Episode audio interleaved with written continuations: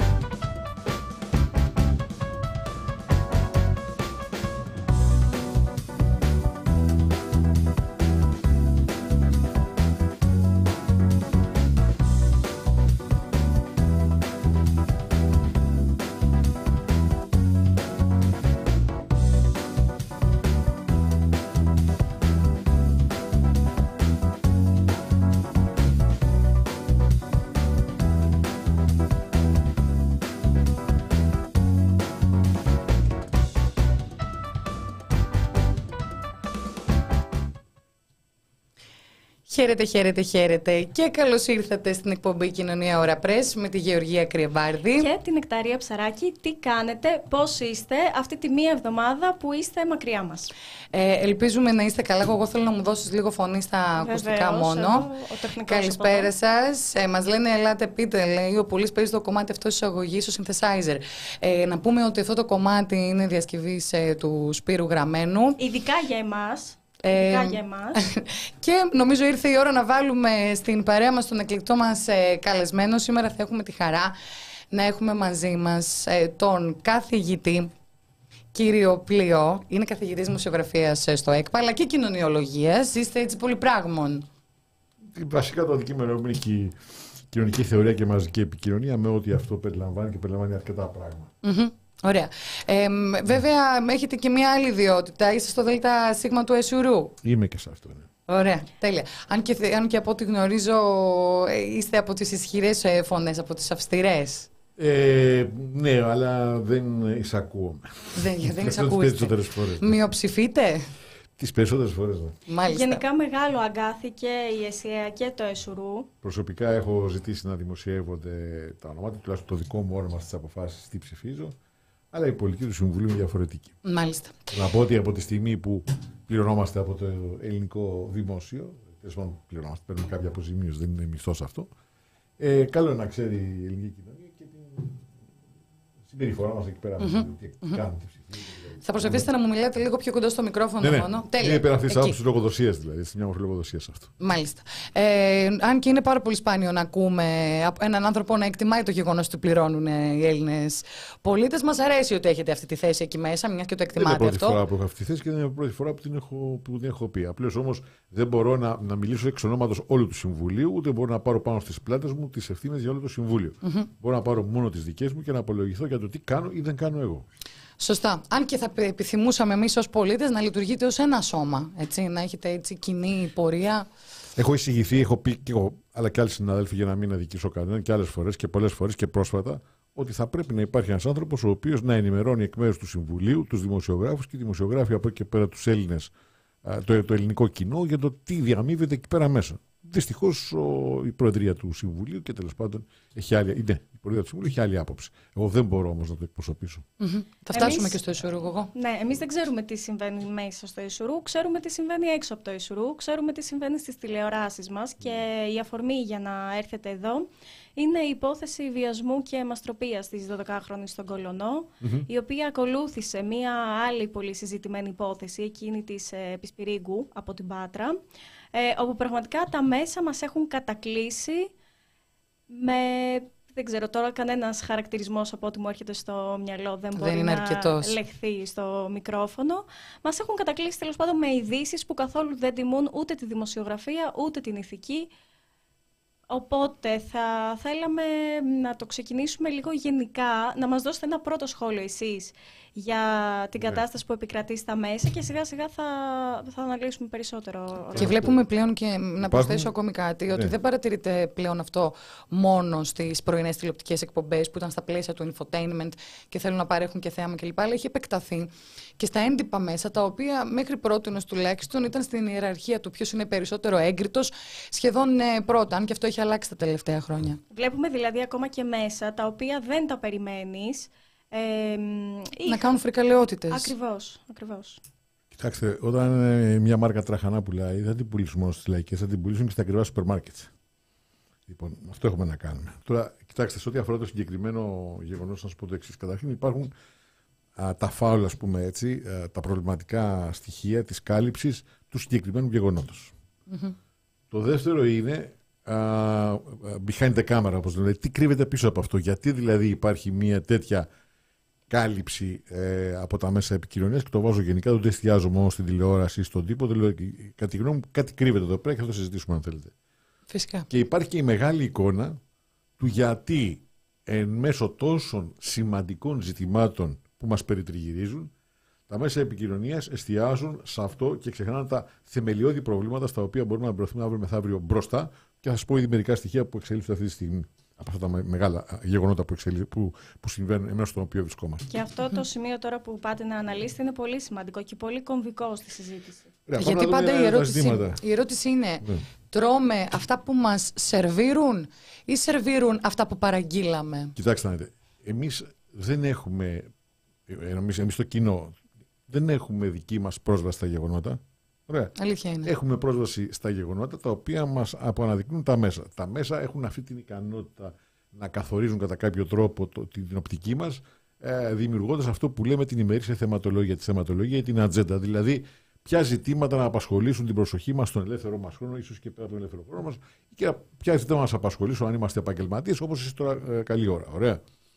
Από εκεί και πέρα κουβαλάμε βεβαίως την προηγούμενη μας εμπειρία από παρόμοιες περιστατικά που κάλυψαν τα μέσα και βεβαίω κουβαλάμε και τις προσωπικές μας απόψεις που μπορεί να είναι ιδεολογικές, θρησκευτικές, αρχές και αξίες που έχουμε πάρει από το οικογενειακό και το υπόλοιπο κοινωνικό περιβάλλον και ούτω καθεξής. Με, αυτέ, με, αυτέ, με, αυτές, με, αυτέ, με αυτή τη συσκευή στην ουσία έρχομαι να αντιμετωπίσουμε με αυτά τα γεγονότα. Αλλά α σκεφτούμε μερικά πράγματα. Για παράδειγμα, ε, η διαρροή της. Εδώ, ποια είναι τα φάουλ που σε αυτή την περίπτωση που έχουν συμβεί και άλλες σε άλλες περιπτώσεις, όπως πολύ σωστά είπατε στην περίπτωση υπόθεση της Σπυρίγκου. Το πρώτο είναι ότι ε, υπάρχει διαρροή της δικογραφίας πριν, πριν δημοσιευτεί. Υπάρχει διαρροή. Κάτι το οποίο γνωρίζω, εξ- εξ όσων γνωρίζω, δεν είμαι νομικός, δεν επιτρέπεται, απαγορεύεται. Δεν επιτρέπεται. Έτσι, λοιπόν, τι μπορείτε κιόλας. Ε, και Να θα- ρωτήσω, θα ήθελα, να δω, τιμωρείται; θα ήθελα να δω εδώ γιατί δεν υπάρχει κάποια παρέμβαση, αν είναι παράνομο, γιατί δεν υπάρχει παρέμβαση για να αντιμετωπιστεί κατά τον προσήκοντα τρόπο. Εκτός όμως από τη διαρροή, γιατί μπορεί να πει ένας: Έχω στα χέρια μου τη δικογραφία, όπως είπε ένας παρουσιαστής, έχω στα χέρια μου ένα βίντεο από την κοπέλα. Έτσι. Είναι άλλο πράγμα να έχει διαρρεύσει, είναι και η κάλυψη. Δηλαδή, βλέπουμε αποσπάσματα από την κατάθεση της 12χρονη κοπέλας. Εγώ θα απέφευγα το γεωγραφικό προσδιορισμό κολονός ή πάτρα ή δεν ξέρω εγώ τι άλλο, γιατί αυτό ενεργοποιεί ε, Στίγμα. ταξικά και πολιτιστικά, ρατσιστικά, ανα, ανακλαστικά, ότι ο κολονός είναι περιοχή παιδοδιαστών, το κολονάκι είναι περιοχή ξέρω, εγώ, Πλουσίων. αριστοκρατών και πάει λέγοντας. Έτσι. Έτσι. Ε, άρα λοιπόν, το, το δεύτερο στοιχείο είναι η δημοσιοποίηση της που κάνουν τα μέσα. Εδώ λοιπόν πρέπει να σας πω και πρέπει να προσέξουμε το εξής. Εάν προσέξετε από αυτά που έχω διαβάσει εγώ τουλάχιστον και δεν μπορώ να πω ότι ε, κάνω αυτή τη δουλειά, δεν είμαι δικηγόρος, αλλά από ό,τι έχω διαβάσει ως αναγνώστης, θα δείτε ότι υπάρχει επιλεκτική διαφήμιση, ε, δι- με συγχωρείτε, ε, ε, δημοσίευση των, ε, της κατάθεσης της 12χρονης αυτής κοπέλας. Εάν σκύψετε λίγο στο περιεχόμενο αυτών των αποσπασμάτων τα οποία δημοσιεύεται, θα δείτε ότι όλα κατατείνουν σε ένα σημείο. Να την παρουσιάσουν ως μεγαλύτερη, ότι έλεγε πως είναι μεγαλύτερη, 16, 17 17. κτλ. Και δεύτερον, ότι ό,τι έγινε, έγινε με τη συνένεσή της ότι ήταν περίπου μια επαγγελματίας. Αν διαβάσετε προσεκτικά τα αποσπάσματα, θα δείτε αυτή την εικόνα. Γιατί συμβαίνει αυτό, γιατί, είναι, γιατί αυτά τα αποσπάσματα, γιατί νομίζω ότι αυτά είναι αποσπάσματα. Προφανώς δεν πιστεύω ότι η 12χρονη ε, κάθεσε μόνο αυτά ή τα κάθεσε ακριβώς έτσι. Κατά τη γνώμη μου, όπω έχω δει και άλλες περιπτώσεις, έτσι, όπως από την περίπτωση του, του Λιγνάδη, για παράδειγμα, ε, πολλές φορές οι, οι, οι, οι δικηγόροι, δεν ξέρω ποιοι άλλοι μπορεί να χειρίζονται την υπόθεση, να παρεμβαίνουν στην υπόθεση, δη, δημοσιεύουν τέτοια αποσπάσματα, διαρρήνουν τις πληροφορίες, οι οποία φιλοτεχνούν μια ορισμένη, ένα ορισμένο προφίλ του, ε, του θύματος ή του δράστη, δεν ξέρω ποιανού άλλου, το οποίο να συνάδει, το οποίο, το, τον οποίο να, να, να, να, να, να, να δημιουργεί μια ορισμένη εικόνα αυτού του ατόμου στην κοινή γνώμη και βεβαίως ε, η οποία αυτή η εικόνα να, να πιέσει τους δικαστές από εκεί πέρα, τους παράγοντες της δίκης ευρύτερα, ή να ενεργοποιήσει και στερεότυπα των ίδιων των παραγόντων της δίκης. Γιατί ούτως ώστε να υπάρχει η θετική, ε, η θετική για τον πελάτη, όπως λέμε, έκβαση της ε, δικαστικής διαδικασίας. Νομίζω λοιπόν ότι αυτό το ξέρουμε ήδη από την περίπτωση του Τζεσεόν τη δεκαετία του 90, όπου κατηγορήθηκε για το θάνατο της γυναίκας και ξέρουμε ότι η τηλεοπτική κάλυψη με τον τρόπο με τον οποίο έγινε τελικά βοήθησε στην αθώση του, στην αθωτική απόφαση για τον, ε, για τον δολοφόνο. Έτσι.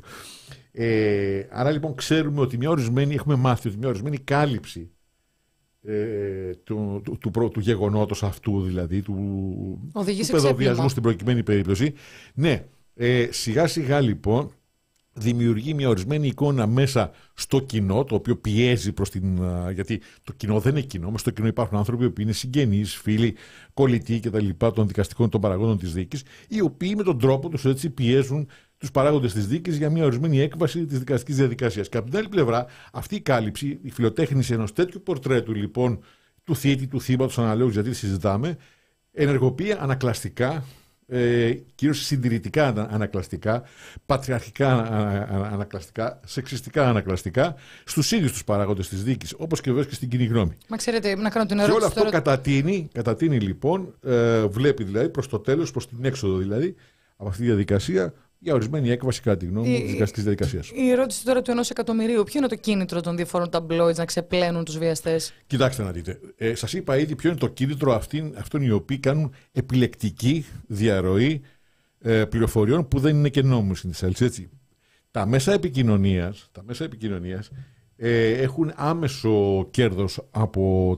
την κάλυψη, την επικέντρωση σε τέτοια γεγονότα διότι... Δεν είναι για θέμα τηλεθέασης απλά. Σαφέστατα είναι και θέμα τηλεθέασης, διότι ε, μιλάνε για πράγματα τα οποία το κοινό τα βιώνει στην καθημερινότητά του, τα γνωρίζει, μπορεί να γνωρίζει ένα γείτονα, μπορεί να γνωρίζει κάποιο συγγενικό σπίτι. Είναι θέματα υψηλής ηθικής σημασίας, για παράδειγμα, ή πολιτική σημασία κατάλληλου αναφορά πολιτικά πρόσωπα. Οπότε αυτό προσελκύει άμεσα την εμπλοκή του κοινού το καθυλώνει και γι' αυτό βεβαίως έχει πωλήσεις, όπως να το πούμε, και βεβαίως αυτό ε, αυξάνει τα διαφημιστικά έσοδα. Έχουν κάθε εμπορικό λόγο, εκτός αν έχουν και κάποιο πολιτικό λόγο σε ορισμένες περιπτώσεις. Αυτό δεν το αναφέρω στην προκειμένη περίπτωση. Ναι, απλώς αντίστοιχα, ε, αν μου επιτρέπετε μία ερώτηση. Ε, εντάξει, πουλάει το συγκεκριμένο θέμα. Όλο αυτό που ζούμε, ας πούμε, με την ακρίβεια, δεν θα πουλούσε να μιλήσουμε στην πραγματικότητα για τέσσερις συγκεκριμένους ανθρώπους, ας πούμε, που ε, και όλο αυτό με το χρηματιστήριο ενέργειας και τέλος πάντων όλο αυτό πώς διαμορφώνει τις τιμές των προϊόντων και τελικά τη ζωή μας. Κοιτάξτε, πρέπει να πάμε στην ακόμα μεγαλύτερη εικόνα. Εγώ σας έδωσα... Κύριε Πλέ, να έρχεται λίγο πιο αριστερά για να είστε ακριβώς πάνω ναι, στο ναι, μικρόφωνο, να ακούγεστε τέλεια. Ευχαριστώ. Ε, Συζητώ συγγνώμη. Λοιπόν, έλεγα λοιπόν ότι ε, είδαμε τη μικρή εικόνα, τη, τη, τη, τη, την κάλυψη αυτή του, του, του γεγονότος. Είδαμε λίγο τη μεσαία εικόνα, δηλαδή το τι μεθοδεύουν οι διάφοροι παίκτες που εμπλέκονται εδώ πέρα σε αυτή την κάλυψη ή ενδεχομένως οι δικαστικοί παράγοντες, οι τηλεοπτικοί παράγοντες και οι άλλοι παράγοντες των μέσων επικοινωνία, θέλω να δούμε την πολύ μεγάλη εικόνα. Η πολύ μεγάλη εικόνα α, αναδύεται όταν θέσουμε το εξή ερώτημα.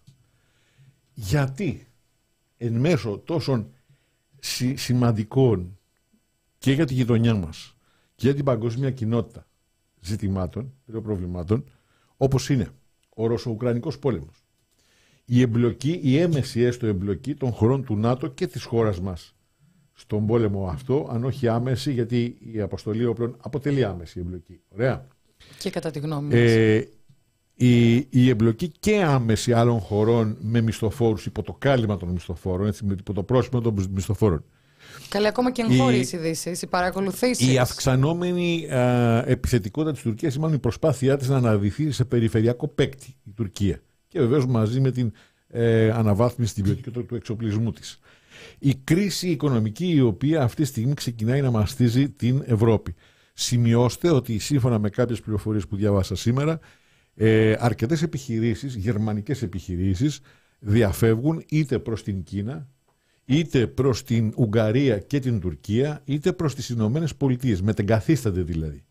Παρατηρείται ένα φαινόμενο ανάλογο με εκείνο που παρατηρήθηκε στις αρχές δεκαετίας του 1970 όταν ξέσπασε η πετρελαϊκή κρίση η οποία αύξησε το κόστος παραγωγής των προϊόντων με αποτέλεσμα οι εταιρείες προκειμένου να διατηρήσουν την ανταγωνιστικότητά τους αφενός απέλησαν απέλησαν ανθρώπους και μείωσαν βεβαίως τις αμοιβές συνολικά των εργαζομένων στη Δυτική Ευρώπη. Αφετέρου, οι ίδιες ή και άλλες μετακινήθηκαν προς τις χώρες της ημιπεριφέρειας, όπως λέγεται, δηλαδή στην Πορτογαλία, στη Βραζιλία, στην Ισπανία, στην Ελλάδα, εκείνη την περίοδο που ήταν υποχούντα και εγγυόταν χαμηλά μεροκάματα ναι. στις ε, εταιρείες, στην Νότια Κορέα κτλ. Παρατηρείται λοιπόν σήμερα μια αντίστοιχη διεργασία, κάτι το οποίο σταδιακά βυθίζει την οικονομική, τη, συγγνώμη, την Ευρωπαϊκή Ένωση σε ένα οικονομικό ε, τέλμα που σημαίνει είτε μείωση της απασχόλησης είτε μείωση των αποδοχών συνολικά ε, και που, είτε και τα δύο.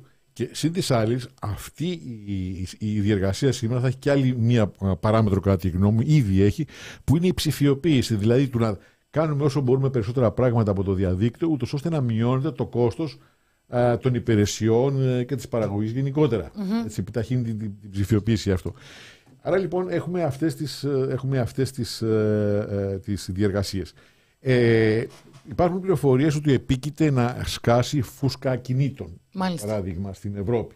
Άρα λοιπόν είμαστε εν μέσω πάρα πολλών προβλημάτων που αφορούν τη ζωή μας, τη ζωή των παιδιών μας. Και ασχολούμαστε με τη 12χρονη ναι. και την Και έχουμε επικεντρωθεί λοιπόν αυτή τη στιγμή πάνω σε. Όχι ότι δεν είναι σημαντικό πρόβλημα, εξαιρετικά σημαντικό ο βιασμός της κοπέλας και αυτός κοινωνικό φαινόμενο. Διότι μην γελιόμαστε.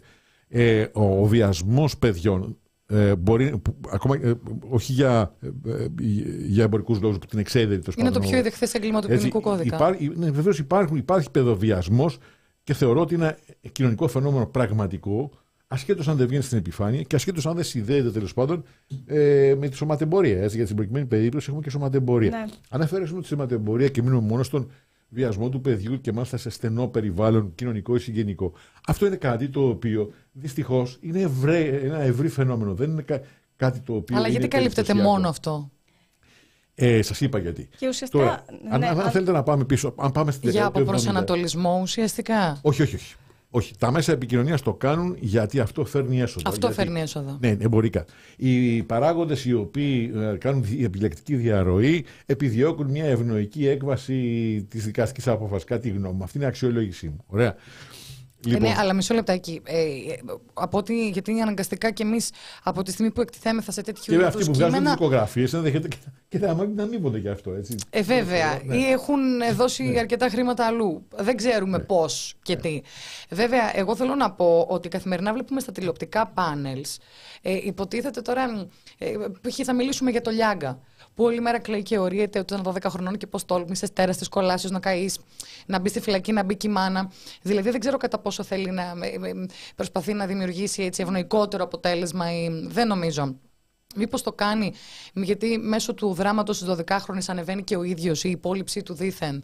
Κοιτάξτε, όσο ηθικός, ο. Νομίζω το ανέ... δεν, θέλω, ναι. δεν θέλω να σχολιάσω συγκεκριμένα περιστατικά από την τηλεοπτική κάλυψη, γιατί ως μέλος του Συμβουλίου ενδέχεται αύριο μεθαύριο να τα κρίνω αν υπάρξει μια καταγγελία. Ναι, λέγει εισαγγελική παρέμβαση, γι' αυτό το αναφέρω. Ε, OK, okay, εισαγγελική παρέμβαση, εισαγγελική παρέμβαση ας γίνει. Εγώ δεν μπορώ να κρίνω. Μπορώ όμως να σας μιλήσω και για πιο γενικές, απρόσωπες καταστάσεις και τάσεις στα ραδιοτηλεοπτικά. Έτσι. Mm. Ε, γιατί αν αύριο μεθαύριο έρθει το θέμα στο ραδιοτηλεοπτικό συμβούλιο αυτό, εγώ και, και έχω εκφραστεί δημόσια, την άποψή μου, θα πρέπει να αποχωρήσω, να μην μπελάβω μέρος γιατί θα θεωρηθώ προκατηλημένο. Απλά θα μου θυμίσετε σε λιγάκι να σας ρωτήσω για ποιο λόγο αυτό το θέμα θα έρθει αύριο μεθαύριο στο Εσουρού και δεν έχει έρθει ήδη. Θα φτάσουμε μετά. Θα, με... θα σας πω σε λίγο, ναι, ναι. θα σας πω. Κοιτάξτε, ε, είναι πριν από δύο εβδομάδες, αν θυμάμαι καλά, όπου το Σάββατο την, την Κυριακή είχα παρακολουθήσει από τηλεοράσεως ε, την κάλυψη του, του γεγονότος και φαινόταν, ε, υποτίθεται είχαν βάλει ψηφιδωτό μπροστά στο πρόσωπο του κοριτσιού Κάτι το οποίο δεν ίσχυε, το, το, το πρόσωπο του φαινόταν. Την επόμενη ακριβώς μέρα, Δευτέρα, το πρωί, πριν τη συνεδρίαση, το ανέφερα αυτό, το κατέθεσα, το κατήγγειλα.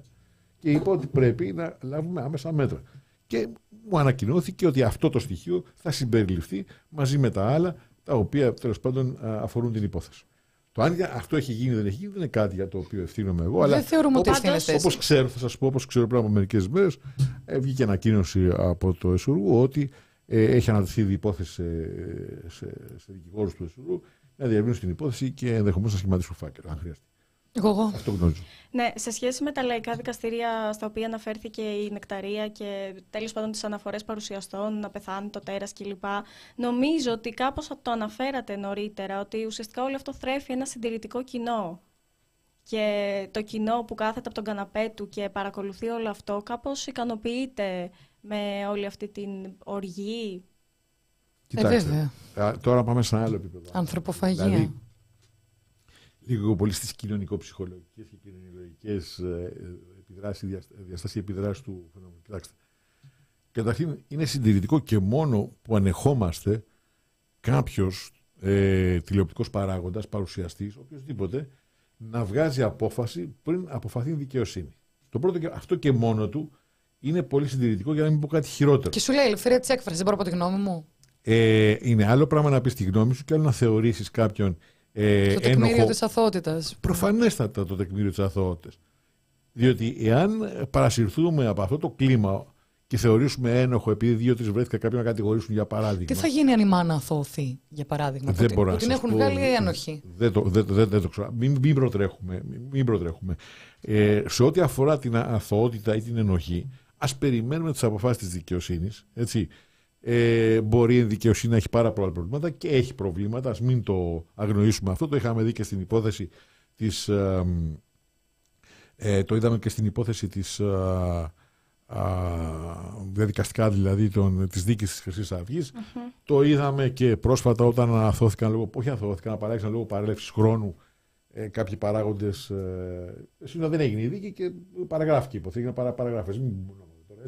Το έχουμε δει και στη δολοφονία του Ζακ, το έχουμε δει σε λοιπόν, πολλές υποθέσει. Ναι, αλλά δεδομένου... παρά, παρά τα αυτά, κοιτάξτε, είναι ένα πράγμα να ασκούμε κριτική σε συγκεκριμένες δράσεις συγκεκριμένων δικαστικών παραγόντων και άλλο να αμφισβητούμε γενικώς ε, τη, τη δικαιοσύνη mm-hmm. ως, θεσμό. Έτσι.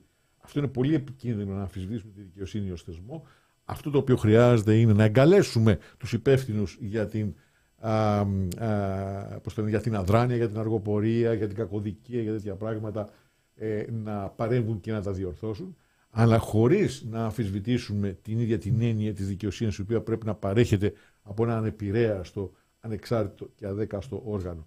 Το αν υπάρχουν προβλήματα, εξαρτήσεις, παρεμβάσεις είναι άλλο θέμα. Mm-hmm. Είναι άλλο θέμα η δικαιοσύνη ως αρχή ε, προστατεύεται ε, και άλλο πράγμα στο όνομα των όποιων παρεμβάσεων κάνουν συγκεκριμένα δικαστικά όργανα να καταφερόμαστε και να θεωρούμε Απλά ότι πρέπει να με την, ίδια λογική, με την ίδια λογική θα μπορούσαν να μας πούνε ότι πριν ολοκληρωθεί η δική της Χρυσή που κράτησε πέντε χρόνια, δεν είχαμε το δικαίωμα να ονομάζουμε τους Χρυσαυγίτε εγκληματίες ή δολοφόνους. Ε, κοιτάξτε να δείτε. Είναι άλλο πράγμα να τους εγκληματίες και άλλο πράγμα να τους αποδίδει στους συγκεκριμένους χαρακτηρισμούς ότι είναι ένοχοι για το φόνο του τάδε. Ωραία. Άλλωστε, να σας πω κάτι. Στην περίπτωση της Χρυσής Αυγής υπήρχαν τέτοια τεκμήρια, τέτοιες ομολογίες από τους ιδίους. Που τι να πούμε τώρα; Ναι, ναι. ναι αλλά δεν είχε τελεσυδικήσει. OK, okay, σωστά, έχετε δίκιο. Το, συμφωνώ σε αυτό. Αλλά... Γι' αυτό προσπαθώ να δω τι πρέπει να κάνουμε, ναι. πώς. Αλλά όταν, όταν ακόμα η υπόθεση είναι στην διερεύνηση, στην προανάκριση ή στην κύρια ναι. ανάκριση ναι. ή δεν ξέρω εγώ πού. Δεν έχει γίνει καν το πρωτοδικείο στο 12 χρόνια. Και παρεμβάλλει τώρα κάποιος και λέει Αυτή είναι ένοχη, λιθοβολήστε τους. Ε, αυτό είναι από μόνο του ένα α, αντιδημοκρατικό, μια αντιδημοκρατική στάση η οποία αμφισβητεί τη δικαιοδοσία της δικαιοσύνης και προσβλέπει μόνο στην άμεση αντίθεση, στο λιθοβολισμό δηλαδή εκ μέρους του λεγόμενου λαού. Ναι, δεν είναι έτσι τα πράγματα. Ωραία. Έτσι. Σε αυτή την περίπτωση, λοιπόν. ποιος πρέπει να παρέμβει, δηλαδή έχουμε ενώσει συντακτών, έχουμε το ΕΣΡΟΥ, έχουμε τη δικαιοσύνη. Οι ενώσει συντακτών, πολύ σωστά το είπατε. Αν, δείτε, ναι. αν διαβάσετε τους κώδικες διοντολογίας της ΕΣΥΑ, για παράδειγμα, ναι θα δείτε το υπάρχει άρθρο το οποίο λέει ότι δεν επιτρέπεται να δείχνουν τα στοιχεία, να προβάλλουν στοιχεία ειδικά των παιδιών ή ανθρώπων που τελούν σε ιδιαίτερη ψυχική κατάσταση κτλ.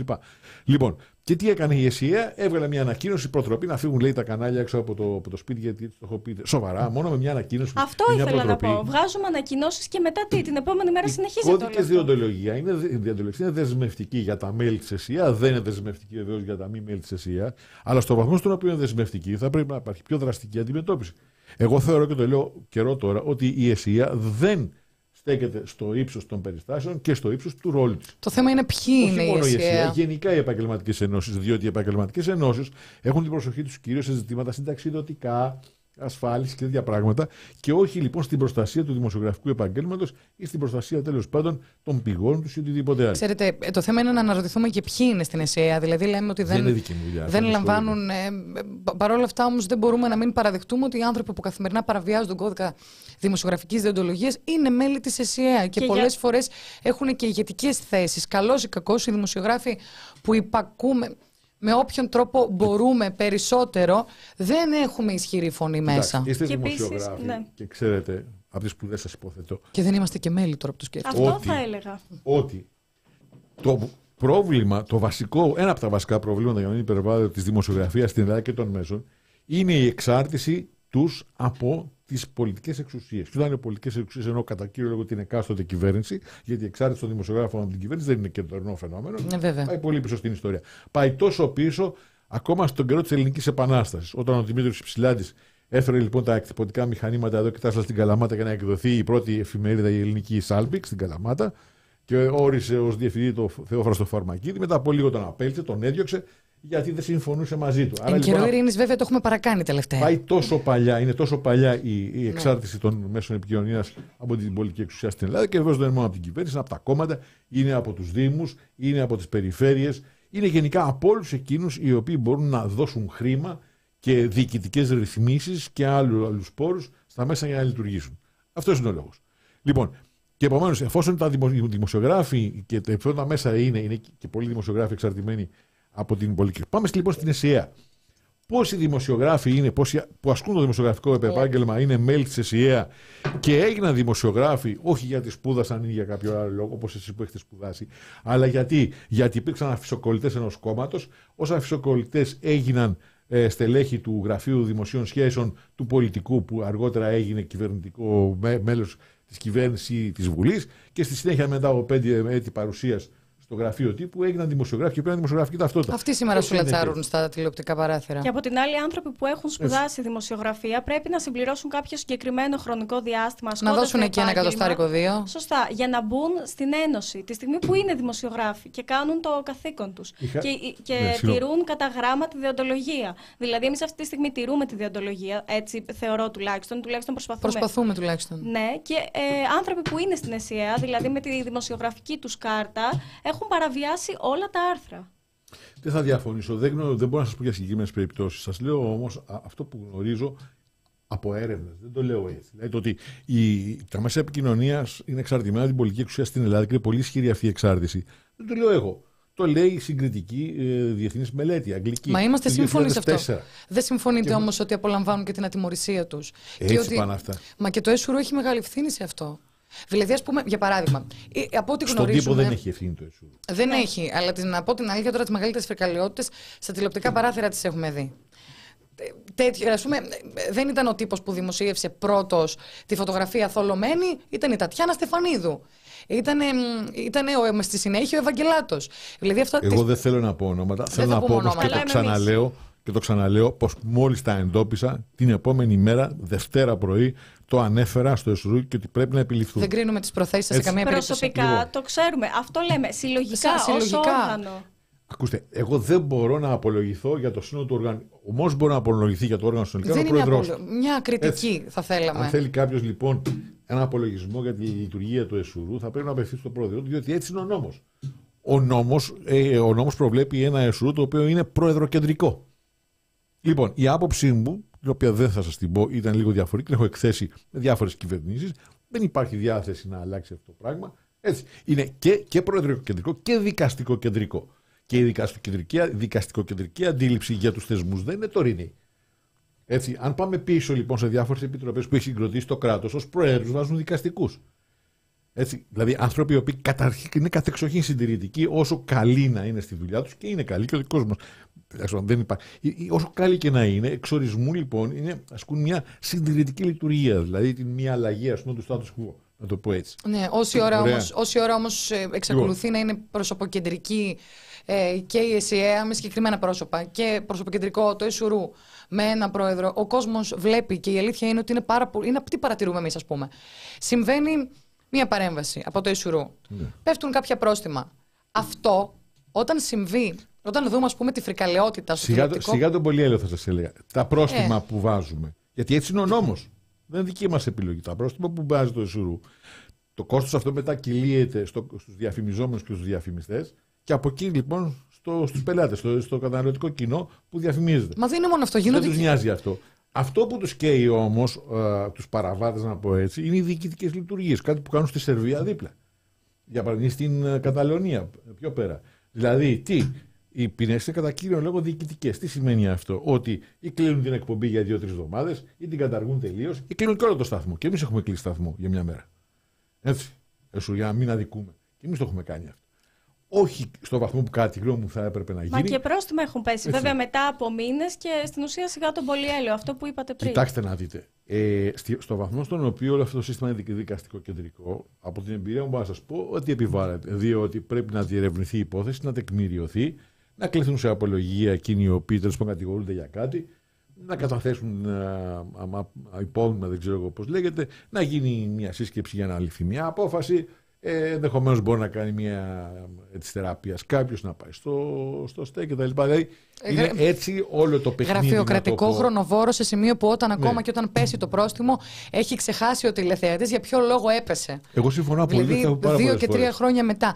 Γενικά πρέπει να αλλάξουν πάρα πολλά πράγματα ή να βρούμε κάτι άλλο. Με συγχωρείτε, προσωπικά, όταν έτυχε σε κάποια έτσι, ε, συνάντηση, εγώ είχα πει και στην προηγούμενη κυβέρνηση ότι όλα αυτά πρέπει να αλλάξουν. Όπως τα λέω και τώρα για να είναι πιο αποτελεσματική η λειτουργία των οργάνων, ανεξάρτητος των προθέσεων. Εγώ δεν πιστεύω ότι υπάρχουν καθηκάκες προθέσεις. Αλλά είναι έτσι, είναι έτσι η λειτουργία, όπως προβλέπεται από τον νόμο του οργάνου, του, του συγκεκριμένου οργάνου, έτσι, που λογικά και αναμενόμενα θα αργοπορήσει. Οπότε όταν έρθει λοιπόν η κύρωση, αν υπάρχει λόγος να υπάρχει κύρωση, έρχεται σε μια εποχή που όλοι έχουν ξεχάσει. Έχει αποσυνδεθεί το γεγονός από την ποινή. Ο χρόνος έχει τεράστια σημασία στα, στα, ναι. στα Θα σας πω γιατί.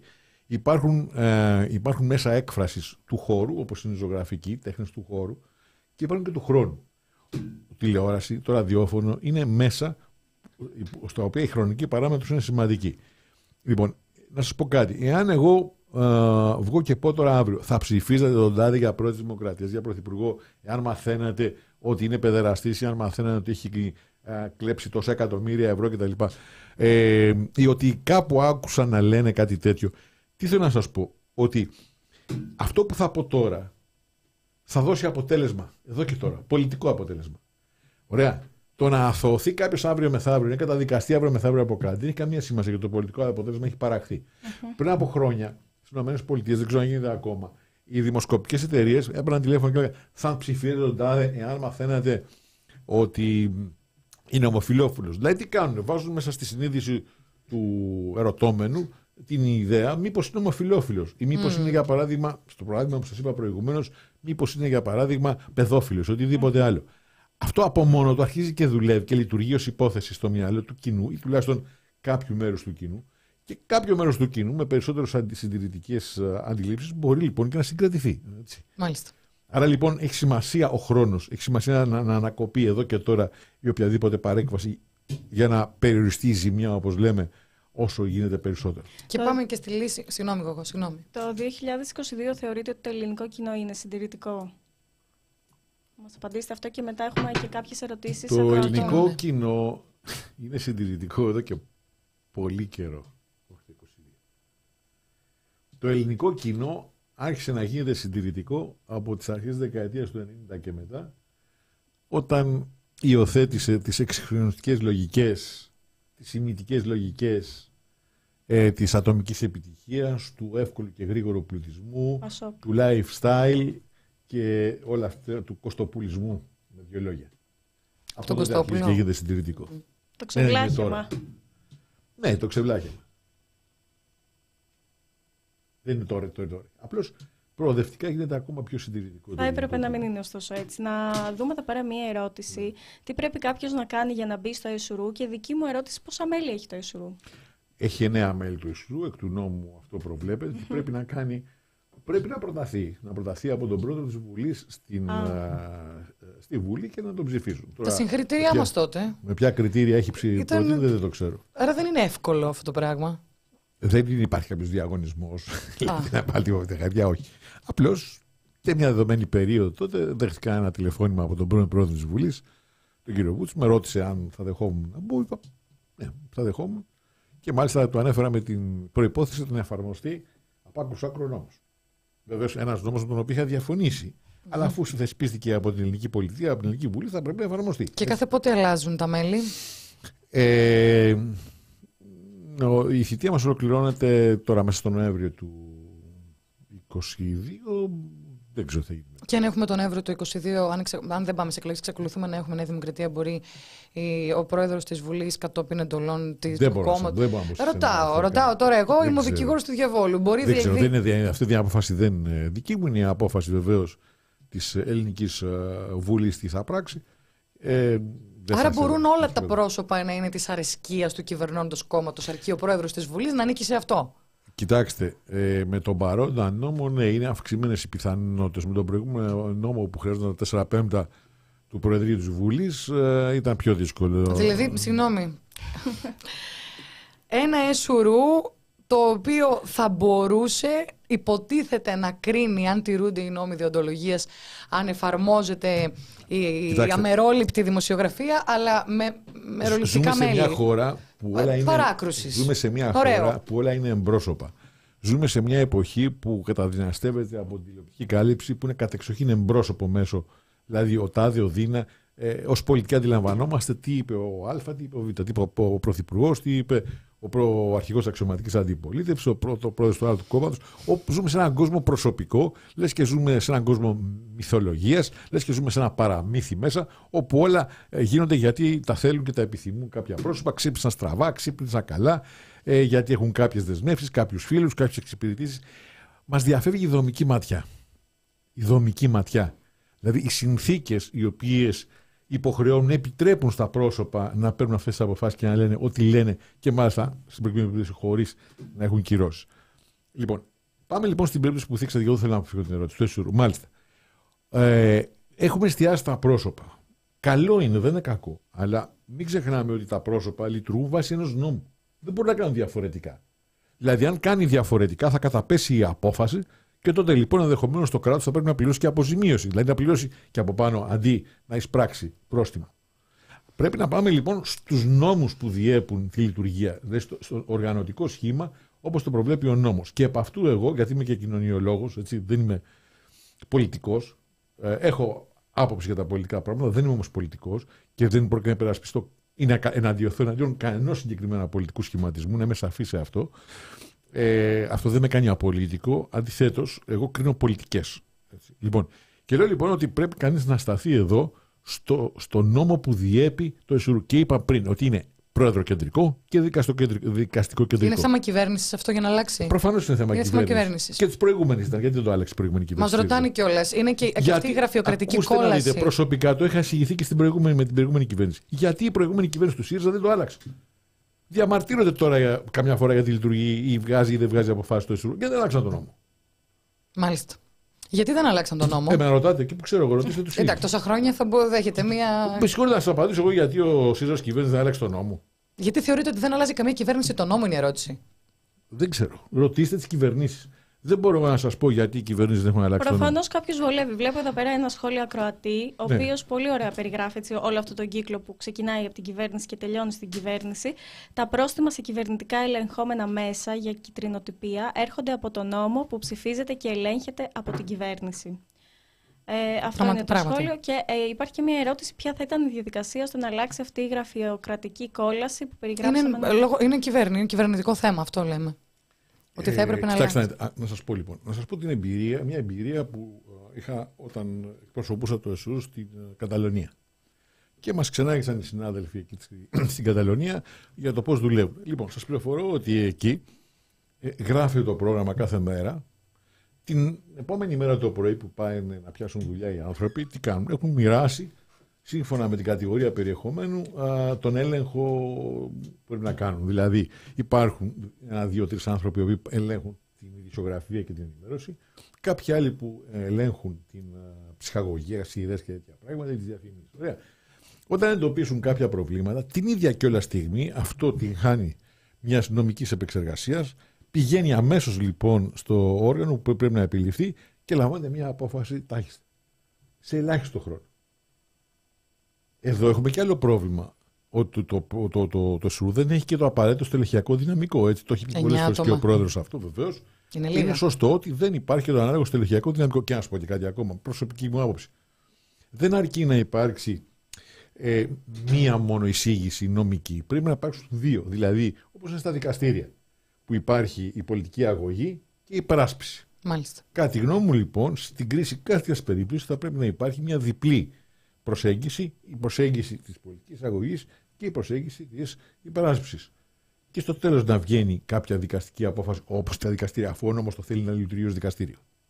Απλά στην προκειμένη περίπτωση δεν μιλάμε για ένα περιστατικό που έγινε. Μιλάμε για μια κατάσταση που επικρατεί. Το ίδιο, Έχει- δεν έχει καμία διαφορά. Δεν είναι μεμονωμένο, είναι κανονικότητα. Είναι, είναι Αυτό είναι το κανονικότητα. θέμα. Αυτό λέω. Από πού Δηλαδή, να το πιάσει και πού δεν να μπορεί, το αφήσει; κοιτάξτε, να- το, το, σου- το οποιοδήποτε σουρού, όχι μόνο στην Ελλάδα, οπουδήποτε, δεν μπορεί να πιάσει σώρια υποθέσεων για να τις δικάζει. Μπορεί βεβαίως, αν ασχοληθεί με ένα σταθμό. Αυτό είναι μια άλλη δυνατότητα που επίσης την είχαμε συζητήσει και εγώ την είχα επίσης υποστηρίξει. Δηλαδή, εάν εγώ μάλιστα σας είχα πει, είχα υποστηρίξει την εξή ιδέα, να σας πω, ότι να κάνουμε ένα point system. Λοιπόν, έχουμε ένα σταθμό, ο οποίος μία, δύο, τρεις, τέσσερις, δηλαδή υποπίπτει διαρκώς σε παραπτώματα, κάνει διαρκώς παραβάσεις της νομοθεσίας. Εάν λοιπόν από ένα επίπεδο παραβάσεων και μετά, να σταματάει τη λειτουργία του για ορισμένο χρονικό διάστημα. Και θα σας πούν και το άλλο. Λογοκρισία. Γιατί λογοκρισία; Συγγνώμη, οι νόμοι τα προβλέπουν αυτά, δεν είναι προσωπικές αποφάσεις.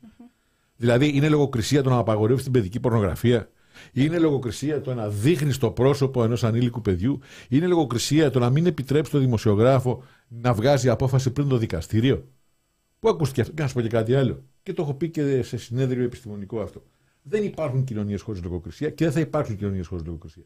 Το θέμα δεν είναι αν υπάρχει λογοκρισία. Το θέμα είναι ποιος λογοκρίνει, με τι κριτήρια λογοκρίνει. Σωστά. Ακριβώς. Λοιπόν, η, λογο- η απαγόρευση λογοκρισίας είναι. ε, η απαγόρευση της πορνογραφίας είναι λογοκρισία από αυτή την έννοια. Η απαγόρευση της δημοσίευσης μυστικών που αφορούν την εθνική άμυνα, έτσι δεν είναι; Η απαγόρευση της δημοσίευσης προσωπικών δεδομένων, με την ίδια λογική θα μπορούσε να θεωρηθεί λογοκρισία. Και είναι λογοκρισία. Όμως είναι μια λογοκρισία η οποία επιβάλλεται από τους δημοκρατικούς κανόνες. Δεν υπάρχει αιωνίαχος λογοκρισία. Το, οποίο, το πρόβλημα είναι τι απαγορεύεται, Με τι με ποια κριτήρια. κριτήρια το απαγορεύεται, ποιος το απαγορεύει και για ποιο λόγο. Αυτό είναι το ζητούμε. Στην προκειμένη περίπτωση, για να μην εστιάσουμε μόνο στο Ναι. ΕΣΟΡΟΥ, ε, δεν είναι δηλαδή μόνο δημοσιογραφικές παραβιάσεις, είναι παραβιάσεις του συντάγματος. Η δικαιοσύνη πού είναι; Κανονικά θα πρέπει να Τώρα δεν γίνονται μπορώ να σας πω συνέχεια για τη δικαιοσύνη. αυτεπάγγελτε. Δεν είμαι ούτε δικαστής ούτε Θέλω να δικηγόρος, πω, ναι, όχι, θέλω να πω ότι δεν ε, μι- μιλάμε για παραβίαση πέραν. ε, Τη νομοθεσίας. Ναι. Δηλαδή δεν είναι μόνο της Δεν μπορώ να διοντολογία. σας πω, α, δεν μπορώ να σας απαντήσω για λογαριασμό ενός δικαστή ή ενός δικηγόρου. Θέλω να πω, είναι πολλοί Καταλαβαίνετε αυτό. μηχανισμοί που θα έπρεπε Αυτό κανονικά. που μπορώ να σας συνεργάζονται. πω όμως είναι ότι στη χώρα έτσι, είναι, υπάρχει μια εκτεταμένη ανομία. Είτε αυτή ε, έγκυται στην παραβίαση ας το πούμε ε, νόμων, έτσι, είτε στην παραβίαση κάποιων άλλων αρχών, για παράδειγμα, κανόνων συμπεριφοράς που πρέπει να τηρούνται σε έναν πολιτισμό.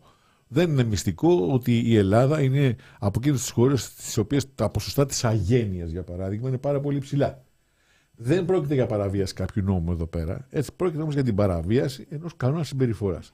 Επομένω, λοιπόν, στην έννοια τη ανομία περιλαμβάνω και τις παραβιάσεις, τις νομικές, τα ποινικά και αστικά και όλα αυτά τα πράγματα και τις παραβιάσεις των κανόνων της καθημερινής συμπεριφοράς. Ωραία.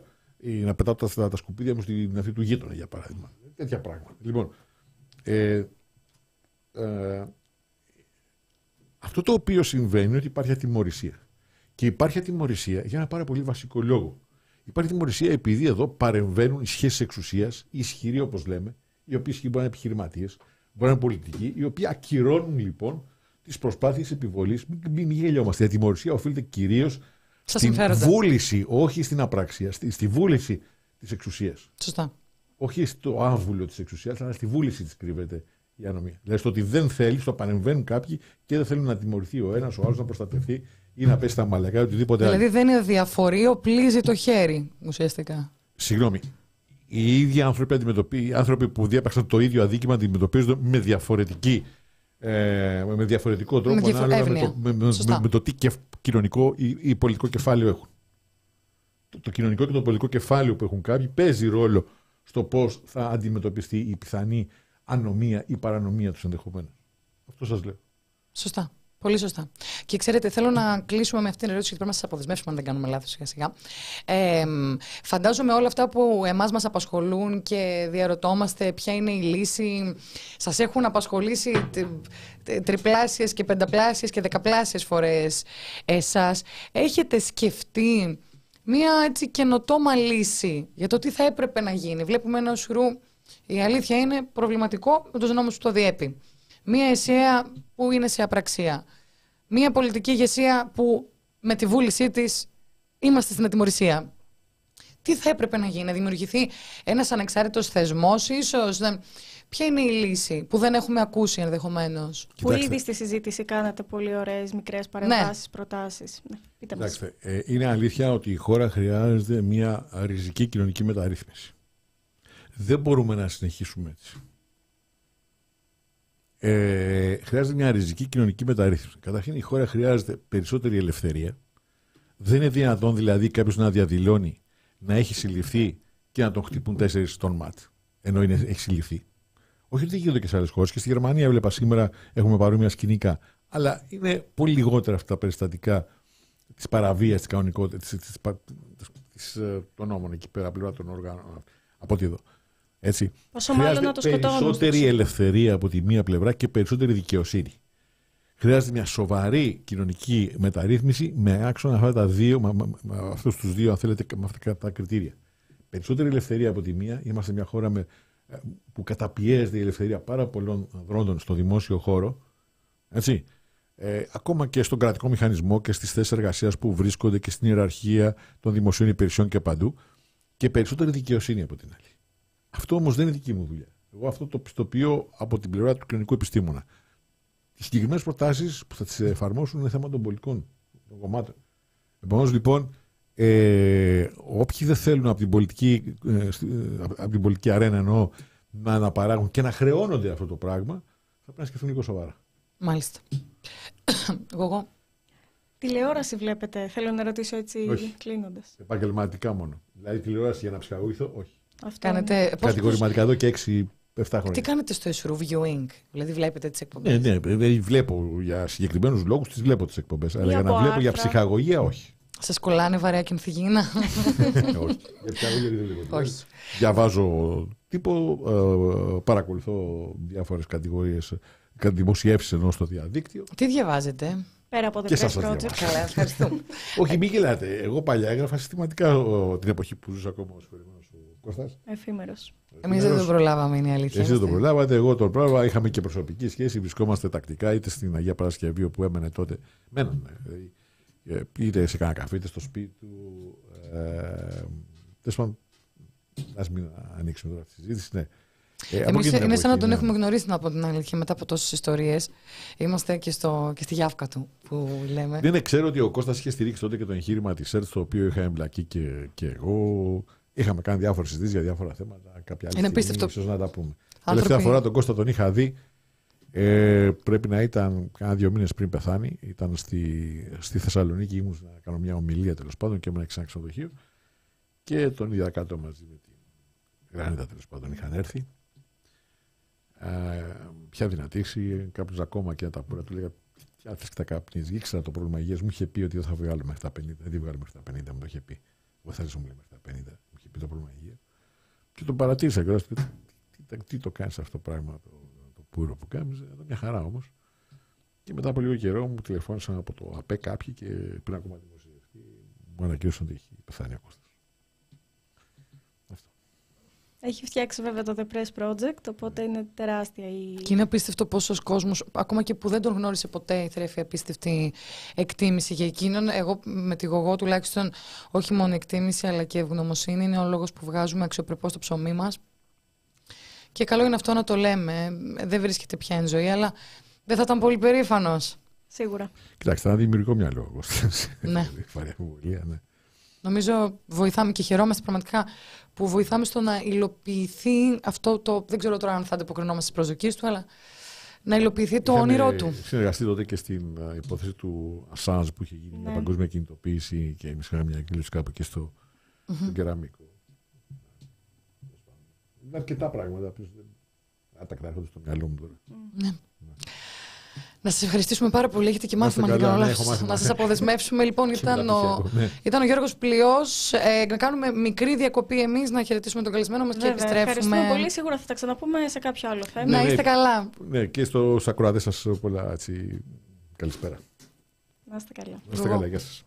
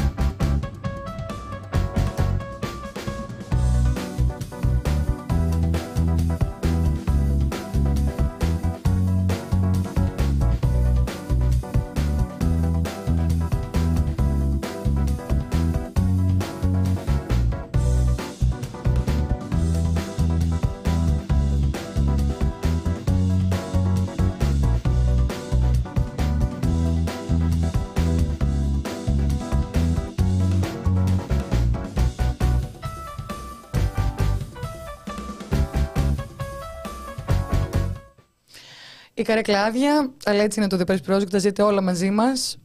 Τώρα θα βλέπετε μόνο εμάς. Λοιπόν, νομίζω ήταν μια πολύ ενδιαφέρουσα συζήτηση. Έχουμε πάντα στο μυαλό μας ότι από τη στιγμή που είναι προεδροκεντρικό το ΕΣΟΥΡΟΥ, αυτό σημαίνει ότι δεν μπορεί, για να καταλάβετε, γιατί μας το γράψατε κι αυτό, δεν μπορεί οποιοδήποτε μέλος του ΔΟΥΣΟΥ, του ΕΣΟΥΡΟΥ, να εκφέρει γνώμη και να κάνει κριτική. 10 δολάρια μπήκαν, γι' αυτό γελάω. Ε, Αχ, ευχαριστούμε πάρα πολύ. Αλήθεια! Πάλι από το Αμέρικα. Ευχαριστούμε πάρα πολύ. Πιστεύω ότι αυτός, αυτή, αυτό, οτιδήποτε είναι, έχει βγει στο εξωτερικό για να μας στηρίζει. Ευχαριστούμε πάρα πολύ. Στο σημείο Αχ. αυτό να κάνουμε τη διαφήμιση ότι μπορείτε να μας στηρίζετε και ότι όλο αυτό που λέγαμε πριν, ότι το όνειρο του εφήμερου τελικά πραγματοποιήθηκε. Ωστόσο, συνεχίζεται και έχει πάρει σάρκα και οστά. Ε, Έχουμε ακόμη. Ναι, εξαιτία σας γενικά. Εσείς μας δίνετε το ψωμάκι, εσείς μας δίνετε τα λεφτά σας. Οπότε μ, στείλτε χρήματα που θα λέγει και ο Πουλής, έτσι πολύ απλά. Ευχαριστούμε πάρα πολύ, παιδιά. Τώρα, Ε, σε- ε, θες να σχολιάσουμε σε και σχέση με διαιτητής. το έσουρου, ναι, θα ήθελα να πω ότι αρχικά μάθαμε πάρα πολλά πράγματα που δεν ξέραμε Ναι. για το έσουρου και το πώς λειτουργεί. Ε, καταλήγουμε πάλι στο ότι ένα όργανο που τουλάχιστον θα έπρεπε να είναι ανεξάρτητο, πρακτικά ε, δεν είναι ανεξάρτητο και έχει την ίδια σύνδεση και την ίδια εξάρτηση που έχουν και άλλα πράγματα στη χώρα τούτη τη δόλια που θα έπρεπε να είναι ανεξάρτητα και δεν είναι γκούχου γκούχου, ας μην αναφερθούμε. Αγελάδα Βαριέ πατούσε την Τη γλώσσα. γλώσσα. του κυρίου Πλειού. Εμένα δεν την πατάει κανείς, οπότε ε, τη δική μου τη χολή θα τη βγάλω. Ε, Και ονόματα έλεγες στη συζήτηση, τον άνθρωπο το φέρουμε σε δύσκολη θέση. Εντάξει, Ε, δεν μπορώ τώρα να πω κάτι. δεν μπορεί να Εκείνος, το εμείς δεν σχολιάσει. χρειάζεται- Εννοείται. τα επειδή ξέρει πρώτος. Υπήρχε και ένα σχόλιο εδώ πέρα, κανείς δεν σου είπε να μιλήσει για λογαριασμό Ναι, κάποιου. μωρέ. Εννοείται, παιδιά. Απλά έχει θεσμικές ε, ε, θέσεις ο άνθρωπος. Ε, την προσωπική του γνώμη και το σχολείο του φυσικά και μας τα είπε. Ε, αλλά Τελικά εμείς πώς, τελικά πώς κερδίζουμε την πρέσα μαλλιών του Ευαγγελάτου. κάναμε ένα βίντεο γιατί λέμε τέλος πάντων ότι μέσα σε όλο αυτό το τηλεοπτικό βούρκο. Μα ακολουθήστε υπάρχει- μας στο Instagram. Ακολουθήστε μας, ναι. Ναι, κάνουμε, γίνουμε, κάνουμε παρέα. Ε, Βεβαίως. Ε, υπάρχει αυτή η τρομε... ε, Γενικά στην τηλεόραση πρέπει να έχεις λίγο μια μαεστρία για να κάνεις αυτό που λέμε γέφυρα, πάσα, να ε, κάνεις μια εναλλαγή τέλος πάντων στο θέμα. Και είναι τρομερός ο τρόπος που ο Λιάγκας και ο Ευαγγελάτος, εμείς εδώ μιλάμε με ονόματα και στοιχεία, κάνουν αυτή την εναλλαγή από το θέμα, όπως το χειρίζονται, στον διαγωνισμό. Δηλαδή, είδαμε τώρα τον ε, γείτονα αυτού του τέρατος. Πάμε στα ευχάριστα, δείτε πώς θα κερδίσετε ένα iPhone τελευταίας τεχνολογίας και Οι εμεί φτωχές. και εμείς ξαναγυρίζουμε με μια κατάθεση που θα κάψει αυτό το τέρας. Γιατί αυτός δεν είναι πατέρας, είναι, Είναι τέρας, η μάνα, η μα είναι δυνατόν να εκδίδεις την κόρη σου, αλλά προηγουμένως με αυτό εδώ το προϊόν μπορείτε να συνομιλείτε παντού και πάντα με τους φίλους σας. Είναι φοβερό. Τέλος του μήνα ένα το Ιώτα Γιάρη πληρώνουμε. είναι τρομερό Μόνο- αυτό. Εν τω μεταξύ, ε, εμένα δεν μου κάνει τόσο μ, εντύπωση το πώς αλλάζουν τις συμπεριφορές τους, διότι ξέρουμε πάρα πολύ καλά ότι είναι ψεύτικοι. Δηλαδή τώρα. Wow, wow, wow. Τώρα τι, παιδάκι μου, άκουγα το Λιάγκα να λέει. Ελπίζω να μην βλέπετε Press Project. Ε, άκουγα το Λιάγκα να λέει τώρα.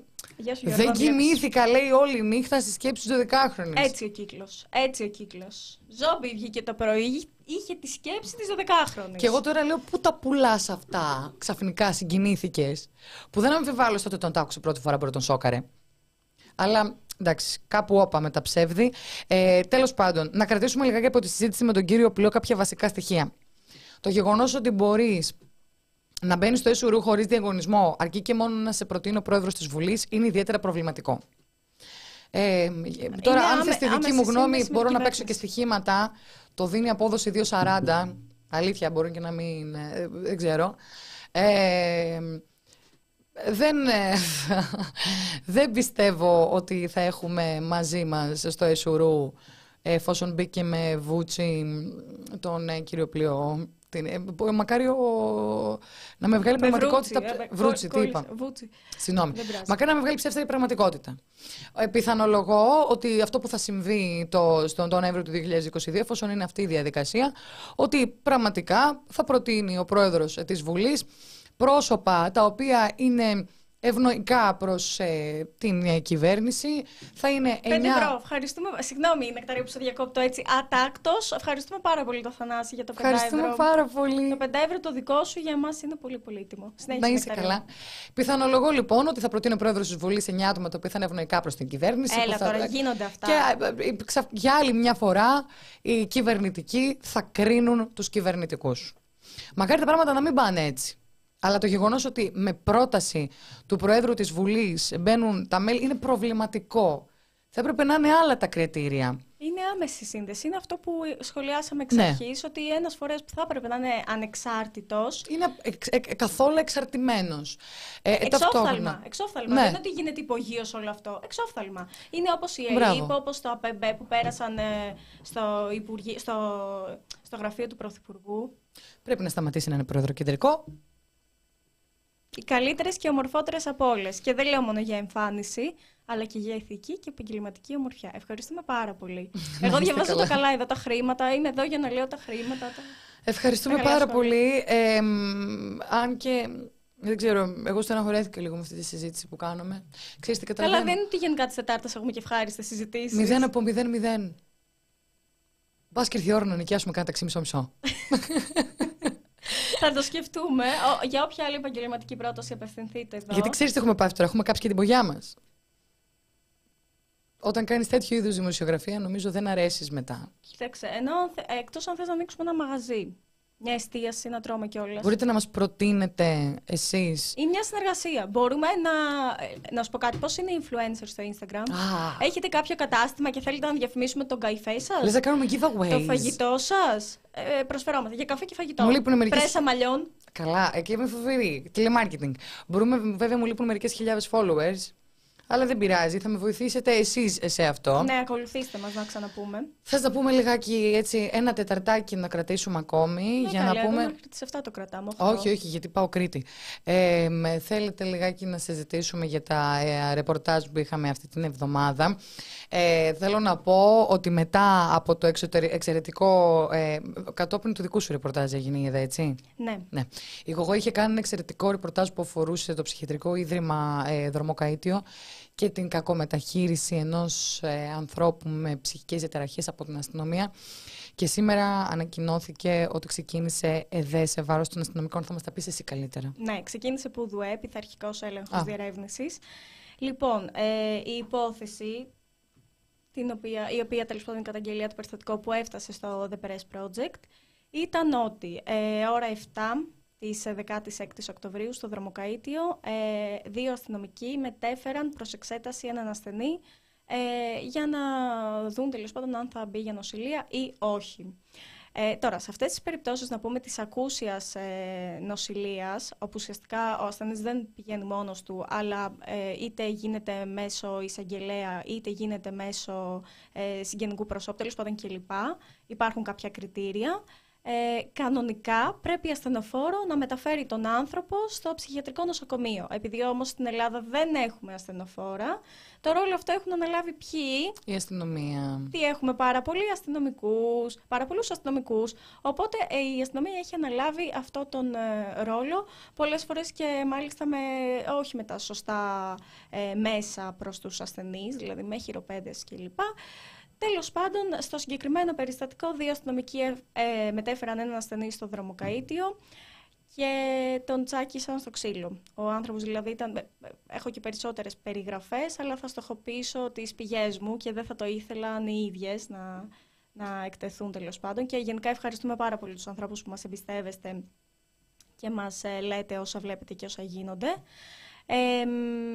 και ουσιαστικά τον ξυλοφόρτωσαν τον άνθρωπο. Μετά οι ίδιοι οι αστυνομικοί τον μετέφεραν στο νοσοκομείο, άρα γιατί όχι να μην τον ξυλοφόρτωσαν και εκεί. Είναι αστυνομικοί που ανήκουν στο ΑΤΑΦ Νίκιας, που είναι στη διεύθυνση του Πειραιά. Ε, οπότε η διαδικασία θα έπρεπε, αν με ρωτάτε, αυτεπάγγελτα να κινηθεί η έρευνα από τη στιγμή που έχει βγει μια καταγγελία σε ένα μέσο με ρεπορτάζ. Ε, ωστόσο, σε αυτές τις περιπτώσεις, ε, ενώ μας διαβάζουν και ξέρουν πολύ καλά και οι πολιτικοί και οι αστυνομικοί και κάθε εξουσία τέλος πάντων τι ακριβώς συμβαίνει, θα πρέπει να πέσει και ένα παραπάνω τηλέφωνο. Ε, ή μη τάδε, έχω κάνει το τάδε ρεπορτάζ. Παρακαλώ πολύ, αναμένω μια επίσημη απάντηση ε, για το τι θα συμβεί με το περιστατικό. Καλέ, δεν θυμάσαι που είχα κάνει το ρεπορτάζ στη Μυτιλίνη και μετά από 10-15 μέρες που περίμενα να μου απαντήσουν Μα απάντησαν όταν αποφυλακίστηκαν οι πρόσφυγες. Ναι. Δηλαδή, πιο γρήγορα είναι η διαδικασία αποφυλάκησης ενός ανθρώπου παρά μιας απάντησης από την αστυνομία. Και πάλι για ρεπορτάζ σου είχες πάρει τηλέφωνο ναι. και σου είχα πει: Άμα θέλετε να κάνετε γραπτή καταγγελία. Και λες το Το ρεπορτάζ δεν είναι γραπτή καταγγελία. Λες το αυτονόητο. Εγώ κάνω τη δουλειά μου. Έχω στοιχεία, τα τεκμηριώνω, βγάζω το ρεπορτάζ μου. Δεν είναι η δουλειά μου. Δεν, είναι, δεν παίρνω ως απλός πολίτης, ας πούμε. Αν το κάναμε, ήταν έτσι. Θα μείνει κάθε τρία λεπτά. Θα ήμουν ναι. όλη μέρα. Ναι. Τέλος και, και έχουμε σήμερα... σήμερα είχαμε την επίσημη απάντηση, παιδιά, επιτέλους, γιατί το θέμα το πήγα μέχρι Υπουργείο, δεν θα το άφηνα. Ε, Θεοδωρικάκο. Ξεκι... Υπουργείο Προστασίας Πολίτη, κεντρικά, εκπρόσωπος τύπου. Μ' αρέσεις. Ε, και ξεκίνησε πειθαρχικός έλεγχος για τη διερεύνηση του περιστατικού. Φυσικά θα το, θα το παρακολουθούμε. Δηλαδή δεν είναι ότι από αυτό που λέμε που δουέ και δε που άντε πηγαίνουν με ρυθμούς χελώνας. Θα παρακολουθούμε τακτικά τι συμβαίνει με την έρευνα και την εξέλιξη του περιστατικού και θα σας ενημερώνουμε. Αλλά είναι ένα καλό πρώτο γεγονός το ότι έχει μπει στο, σε αυτό το τεράστιο φάκελο με τις υποθέσεις αστυνομικής βίας και ε, αυτή η υπόθεση. Και πόσε άλλες που δεν έχουμε δει ποτέ και κυρίως σε βάρος ατόμων με ψυχολογικά προβλήματα. Καλά, που πολλές φορές δεν είναι και σε θέση να υποστηρίξουν τον εαυτό τους, είτε επειδή είναι αποξενωμένοι, δεν έχουν ισχυρό κοινωνικό περίγυρο, είτε επειδή είναι έγκλειστοι σε λευκά κελιά. και να κλείσουμε με το θέμα στη, που έγινε μωρέ πάλι, στη Λέσβο, στη Λέσβο. Να κλείσουμε και το θέμα στη Λέσβο. Το ρεπορτάζ το βρείτε αναλυτικά στο, στο The Press Project. Ε, για πρώτη φορά οι γιατροί χωρίς σύνορα ήταν σχεδόν αυτόπτες μάρτυρες pushback θα βρείτε το σχετικό ρεπορτάζ στο ε, The Press Project. Ε, μιλήσαμε με τον συντονιστή των γιατρών χωρίς ε, σύνορα στη Λέσβο, τον κύριο Εντιπιάτσα, ο οποίος μας εξήγησε με πάρα πολύ μεγάλη λεπτομέρεια πώς όταν ήρθε το σήμα από την ύπατη αρμοστία ότι κάποιοι πρόσφυγες περιφέρονται σε ένα βουνό, το ίδιο σήμα φυσικά πηγαίνει και στην αστυνομία και στο λιμενικό και στον εισαγγελέα και σε μη κυβερνητικές οργανώσεις και στους γιατρούς χωρίς σύνορα παντού. Πώς όταν προσέγγισαν το σημείο άκουσαν τα ουρλιαχτά, τις φωνές και τα κλάματα των προσφύγων, διότι οχτώ κουκουλοφόροι με μπαλακλάβες, την κουκούλα που, με, που, φαίνονται, που είναι, μου φαίνονται μόνο τα μάτια, τους προσέγγισαν, τους έσπασαν στο ξύλο και τους έδεσαν 22 πρόσφυγες, εκ των οποίων οι 6 ήταν παιδιά κάτω των 10 ετών. Ακούνε τις φωνές και τα ουρλιαχτά, αρχίζουν και οι γιατροί χωρίς σύνορα να φωνάζουν, Πηγαίνοντας προς το μέρος τους, βλέπουν όλους συγκεντρωμένους, έτοιμους.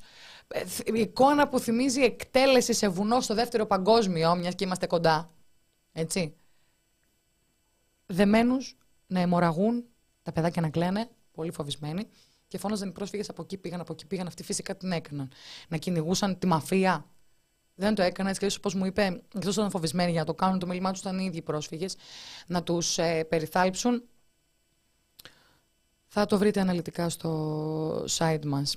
Άλλη Μιλάμε μία για- περίπτωση. ε, αυτό θα έλεγα. Μιλάμε για περιστατικά τα οποία γίνονται καθημερινά. Και αν κάποιος, για να το συνδέσω λίγο με την προηγούμενη συζήτηση, δες Γιώργο Λιάγκα πώς συνδέουμε τα θέματα. Ε, ουσιαστικά. Διέξεχασα τι θέλω να πω. Δεν πειράζει. Πάρε το χρόνο σου. Ευχαριστώ. Θα πω μόνο ότι. Α, ναι. σε, α, Το θυμήθηκα. Ουσιαστικά, αν παρακολουθείς μόνο τηλεόραση, δεν έχεις ιδέα για όλα αυτά που συμβαίνουν, τα οποία είναι σημαντικά. Και κάποια στιγμή ο νεοέλληνα θα πρέπει να ξεφύγει αυτή- από αυτή τη λογική ότι αφού δεν συμβαίνουν στο σπίτι μου, τι με νοιάζουν οι πρόσφυγες.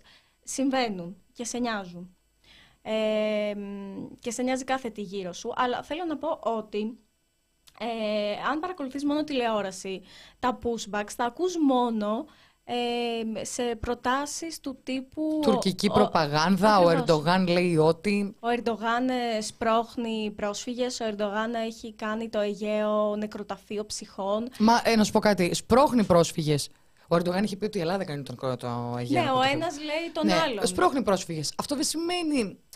Το γεγονός ότι εργαλειοποιεί το συμβάν ο Ερντογάν δεν σημαίνει ότι δεν είναι μια πραγματικότητα. Μα το ίδιο κάνουμε κι εμείς. Που έχουμε την έκθεση της Όλαφ, που έχουμε δημοσιεύματα από τον Guardian, από τους New York Times, από, από τη Le Monde, από, Και από τον Der φορείς, από Spiegel. οργανώσεις, ναι, από από, παντού. την υπατερμοστία του ΟΗΕ και ακόμη συζητάμε το αν συμβαίνουν ή όχι και ακούμε ηλίθια επιχειρήματα ότι συγγνώμη το να, να μην επιτρέψω σε μία βάρκα να περάσει τα νερά μου είναι pushback και να την αναχαιτήσω. Ε, μα δεν μιλάμε γι' αυτό.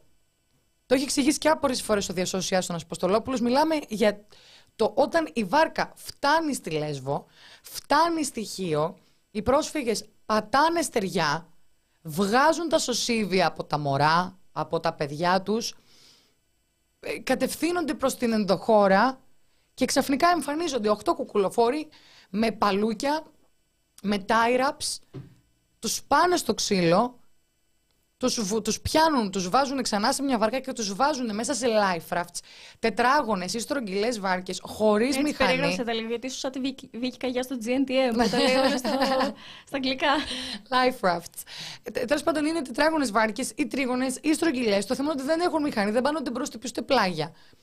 Και τους εγκαταλείπουν στην ανοιχτή θάλασσα μέχρι και αν και όποτε τους βρει το τουρκικό λιμενικό. Αυτό είναι έγκλημα.